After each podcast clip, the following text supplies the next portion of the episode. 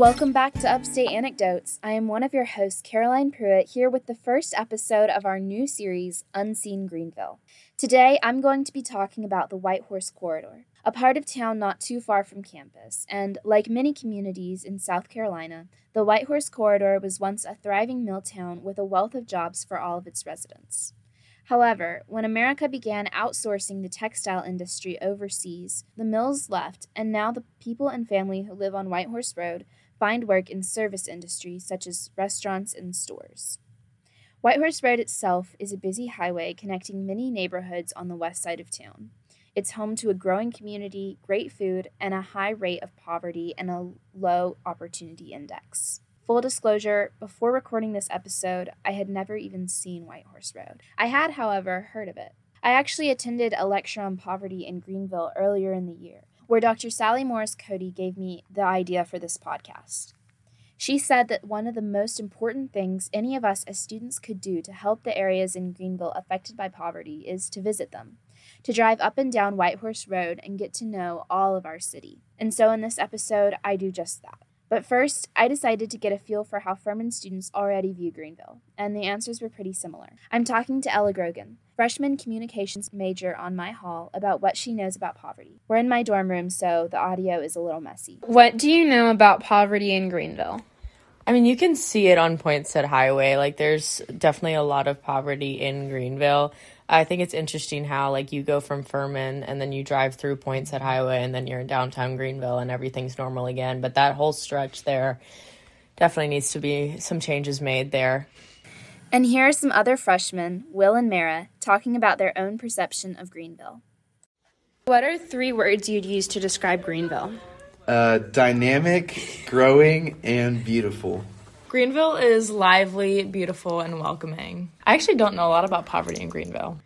So the answers were pretty similar. Greenville is beautiful, poverty is here, and it's terrible, but we don't encounter it often. Someone once told me that it's really easy to live in Greenville without ever seeing it. I wanted to talk to someone who might have a better understanding of the poverty in Greenville, specifically in the White Horse Corridor. So I decided to talk to Tony McDade, former executive of United Ministries and overall wonderful person. Thank you so much for agreeing to interview with me. I really appreciate it. Looking forward to it. Thanks for the opportunity.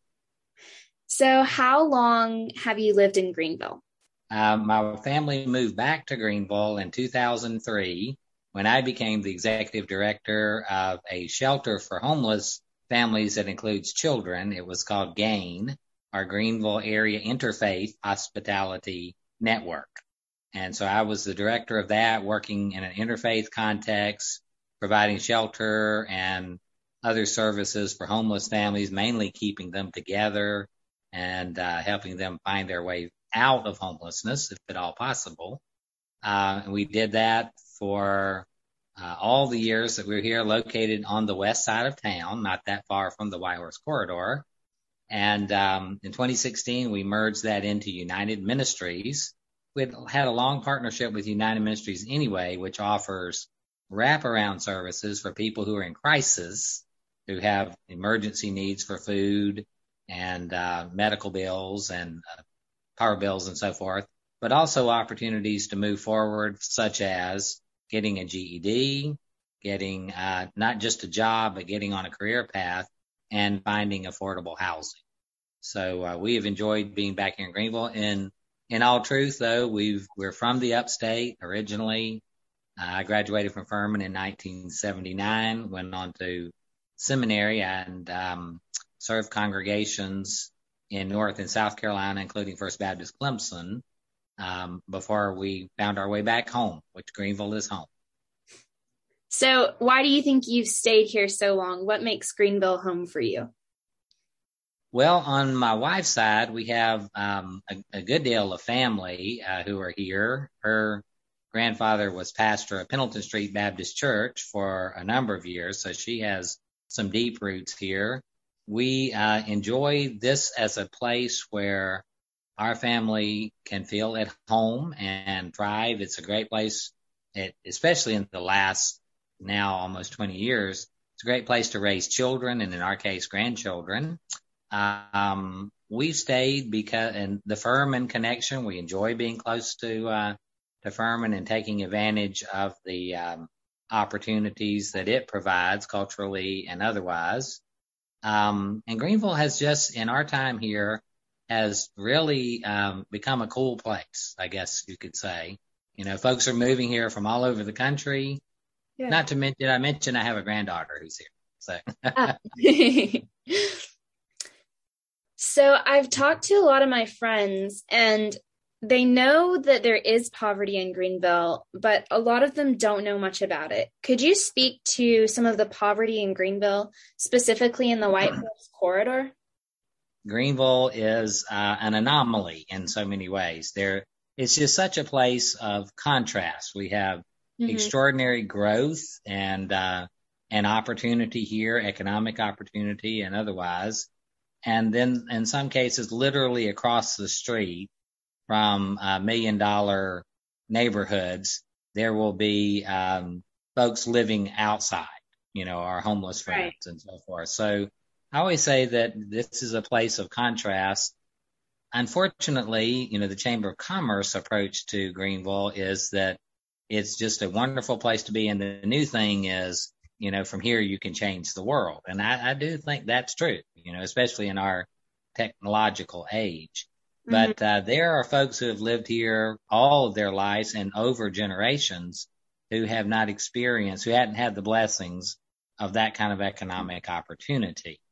And as y'all are y'all are spot on recognizing that there's some significant historical uh, reasons for that, especially in the White Horse Road area. Um, there are pockets of poverty throughout Greenville, but they seem to be concentrated toward the western side of town, to some degree the southern side of town, but along the White Horse Road corridor, which is actually the remnant of the textile arc, excuse me, arc, which um, really cotton mills and then textile mills that, that uh, came thereafter moved in in the 1890s, 1880s, 1890s, a little bit before that, but uh, set up shop all along what is now the western arc of Greenville County, literally from Slater in the north all the way to Fountain Inn in the south, if you stay in Greenville County.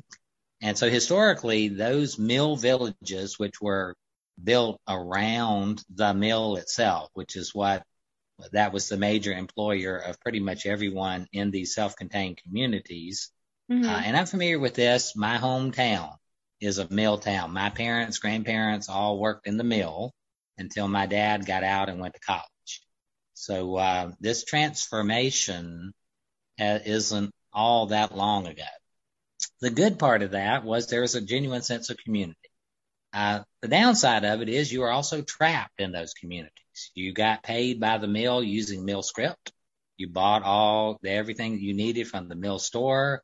They owned the houses. They employed the ministers and everybody else. So there wasn't, a, there's, there was not a lot of, there was not any real independence. And so with that dependency and that kind of de- paternalism in the lives of these folks, when the, when the textile industry began to fade in the 70s and was gone from here by the late 80s, that left these pockets, these communities all along, especially in the western side of town, destitute. The, the major employer had gone and people, you know, that was their career. That's folks, whether they graduated from high school or not, they always knew they could get a job in the mill. And right. so once the textile mills were gone, then, um, and roughly about the same time, Greenville began to have other manufacturers move in, like Michelin and BMW, but keep in mind, that's high tech manufacturing and people need extraordinary skills. And very few people who were in those communities had that kind of skill. And then finally, you add into that the deteriorating quality of housing.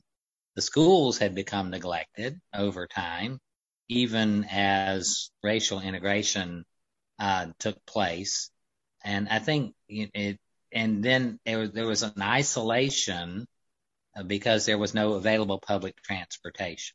So there is there is a vortex, so to speak, uh, between the availability for people to be mobile. If you don't have access to to being mobile, and uh, you become trapped in your community, and that community is insulated to some degree, it becomes racially segregated, certainly socioeconomically segregated, um, and that that's really what happened. Once the mills closed, the neighborhoods fell apart, and um, that also that coincided with desegregation in the schools and what's called white flight. That when Greenville uh, experienced suburbanization, people moved east. And what I mean by that is white people moved east. Very segregated in a number of ways, both racially and socioeconomically and culturally. If you're feeling like you are trapped in a situation, then that's going to affect your worldview. If you feel like um, you're in a, a part of town that has every opportunity before you and everybody else looks like you and thinks like you, then you're going to feel like that's, that's home. You're going to feel certainly better about that. Fortunately for Greenville, that has begun to crack up some, but uh, our neighborhoods on the on the west side are still struggling. Mm-hmm. It, it's the it's the impact of the, the history of um, of the textile mills coming in. Greenville, you know, was the textile capital of the world in its day, and that day was the 1960s and 70s, early 70s. By the 90s, that all those industries were in Honduras and Taiwan and China and other places. Mm-hmm. And it just left a lot of folks here uh, abandoned. And, you know, this is not to say that, you know, most of the, the mill communities were, were still segregated racial. Uh, so, you know, you had certain sections that were, that tended to be, um, specifically for poor white folks or for black folks there was always that sense of stratification. There's a sort of a cultural complex, if you ask me, that's a result of these historical forces that uh, you can't say it's just exclusively racial or it's exclusively socioeconomic or exclusively geographic just because these outfits are are located on the west and then i guess over the last 30 years a noticeable uh, change has been the influx of Hispanic families in the northern part of uh, of White Horse Road, and you can see the evidence of that uh, going up and down. That uh, that it was assumed that um, if you lived in the Berea area and extending over to White Horse Road, that you probably spoke Spanish, and that's unfair characterization but uh, I, it hasn't been that long ago when that was the assumption. Right. If you were going to do business there and work. Did you find that in your talking to people yeah. out there? You can see like the signs, the road signs change from like English to Spanish yes. as you get farther down.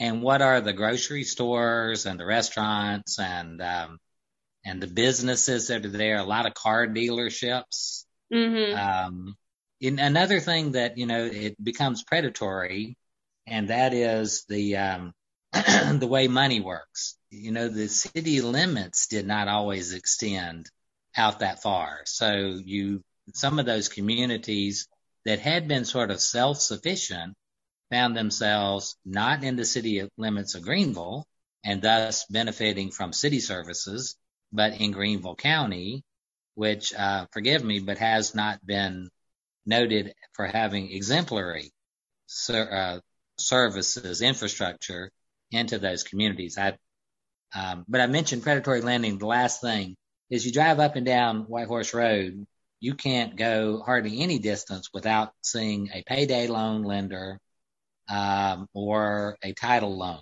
outfit. Right. And there is, we'll come back to that, but that that kind of um, predation on people who are already struggling. And then you get into a kind of a, um, maelstrom that you can never get out financially. It's just, it sucks you in. so that people find that they are perpetually in poverty because of what's around them. They don't have access to other services. And then that poverty becomes multi generational. White flight went east. Other folks ethnically and racially, when they have moved out, they're going west and to some degree, uh, northwest and southwest, but west nevertheless. Mm-hmm. And um, what really matters is what we can do about these situations while maintaining uh, the integrity and agency that people have. One of the things that I've admired about what you have picked up on already, uh, which is a great insight for our freshmen, is that the lived experience of people really matters. There is wisdom, there is knowledge in every one of these neighborhoods about how they work. And if you could figure out how to maximize that, that would be the number one resource toward helping improve the quality of the neighborhood. I mean, you know, they need better infrastructure. They need banks and they need grocery stores and business, small businesses and so forth. But, um, having a way for people to be self-determining to have their own voice in their future, uh, there, there's no substitute for that in effective social development, I think. Mm-hmm. So, kind of transitioning into what you were talking about, what do you think is the most important thing the government can do, and then specifically we as citizens of Greenville can help these areas in poverty? Well, you know, I always refer to Greenville, and this would include the White Horse Road corridor, whether it's in the city or not. Greenville is a very big, small town. And we right. haven't gotten to the point that people don't know each other, don't bump into each other at a party. Mm-hmm. And that includes with our elected officials. So that um, emails and phone calls and conversations about what is important to someone shared with an elected official that carries a lot of weight. And, uh, you know, if you say to somebody who gets on a ballot every four years that I vote and this matters to me, whether it's affordable housing, whether it's extending our public transportation situations, whether it's getting more money to Greenville Tech for mm-hmm. young people to have access to high tech training we can still have an impact with our elected officials, but it takes investment. Uh, I mentioned to you Ken Kolb at Furman. One of the, the key points of his new book that's coming out about food deserts is that community investment will make a difference so that these communities can survive um, and, and serve the people uh, who live there. Uh, and then finally, something that's very pragmatic and um, that I touched on earlier, and that is uh, payday lending mm-hmm. and so forth. You know that if we, if, if in my estimation, the best way to crack up some of the uh, perpetual cycles of poverty that people find themselves trapped in would be to change the law. And uh, there's an effort to do this right now to max out the amount of um, interest that can be charged on a payday loan or a uh, title loan at 36%. Right now in our state, technically, there is no limit. Having, um, last thing that I would say is, uh, you know, it doesn't matter if you're liberal, conservative, moderate, or whatever, you believe in opportunity. People want to see other folk, themselves and other people have a chance to move forward, right? Right. Having opportunity with equity so that everybody can move forward. It doesn't matter, as John Conklin says, it shouldn't matter what your zip code is. That shouldn't determine your quality of life. Greenville has, there are two Greenvilles, as somebody has said. Part that you see in all the brochures, then there are other sections that exist, and you've seen them in places on White Horse Road. There are plenty of others. And the question is, are we going to be two Greenvilles or one Green?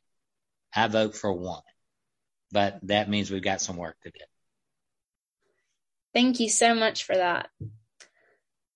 So this is a question I ask almost everyone. Um, if you could describe Greenville in three words, what would they be?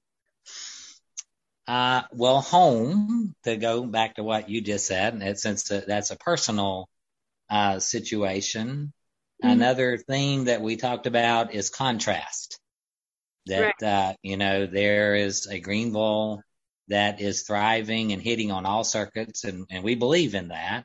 But there is another dimension of Greenville that is in prox- close proximity that is not enjoying the fruits of all that. So um, Greenville is a place of contrast, uh, complex contrast, is um, is is true. And I think the third word is um, it fits with the Advent theme right now, but is the word of hope. Um, not everybody agrees with me on this, but I happen to believe that Greenville is well resourced in a variety of ways to bring to bear solutions mm-hmm. to cr- uh, critical social issues, one of which is what seemingly intractable poverty concentrated in certain neighborhoods, just like what you're exploring. For whatever reason, I think the good Lord has blessed Greenville with financial resources, with some brain power, but also Greenville has a heart. Mm-hmm. Uh, and I and I have seen this. There there's a, a sense that you know everybody wants to make a, a dime, and you got to do that in your business. But people care about other people in our community, and I hope we never get to the point where we're so big, even as we pass the half a million mark here, that folks don't sense that uh, community matters. So um, the large word that I like is community. The, the good news is if we would uh, collaborate, and Greenville has a, a history of collaboration, we might not solve some of these problems. Access to these kind of resources for people who are suffering, but we could move move things in a better direction. I've seen some indication of that. I'm a little concerned that there might be some retrenching right now for a number of reasons. But uh, overall, the we have we have at least the possibility of making things better for more people, and uh, with that opportunity comes responsibility.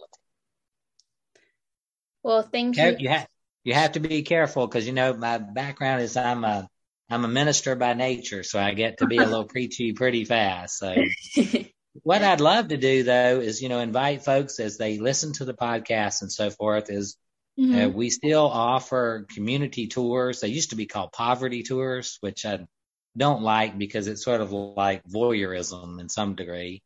But right. a community tour says, let's look at Greenville, not only for the challenges that it has, but also for the opportunities and who's doing creative work.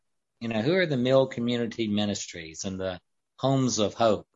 who mm-hmm. are not living in despair, but who are working in these challenged communities of West Greenville and all the mill communities to build housing, to build families, and did I mention hope? That's that they're in the hope business, um, and doing so with creative creativity and some innovation, um, because they care about this community. So, and I will say in conclusion, Furman students like such as yourself, you know, mm-hmm. who come in with fresh perspectives, see Greenville. Um, you know, there's some glitz and dazzle here.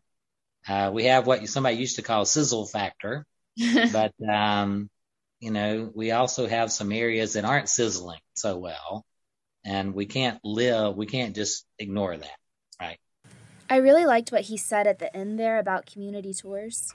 It's kind of like what I'm doing with you guys taking you on a tour of Greenville. So I hope you'll join me for my next episode when I take a trip down White Horse Road and learn more about the Greenville we don't always see. This is Upstate Anecdotes, and I'll talk to you later.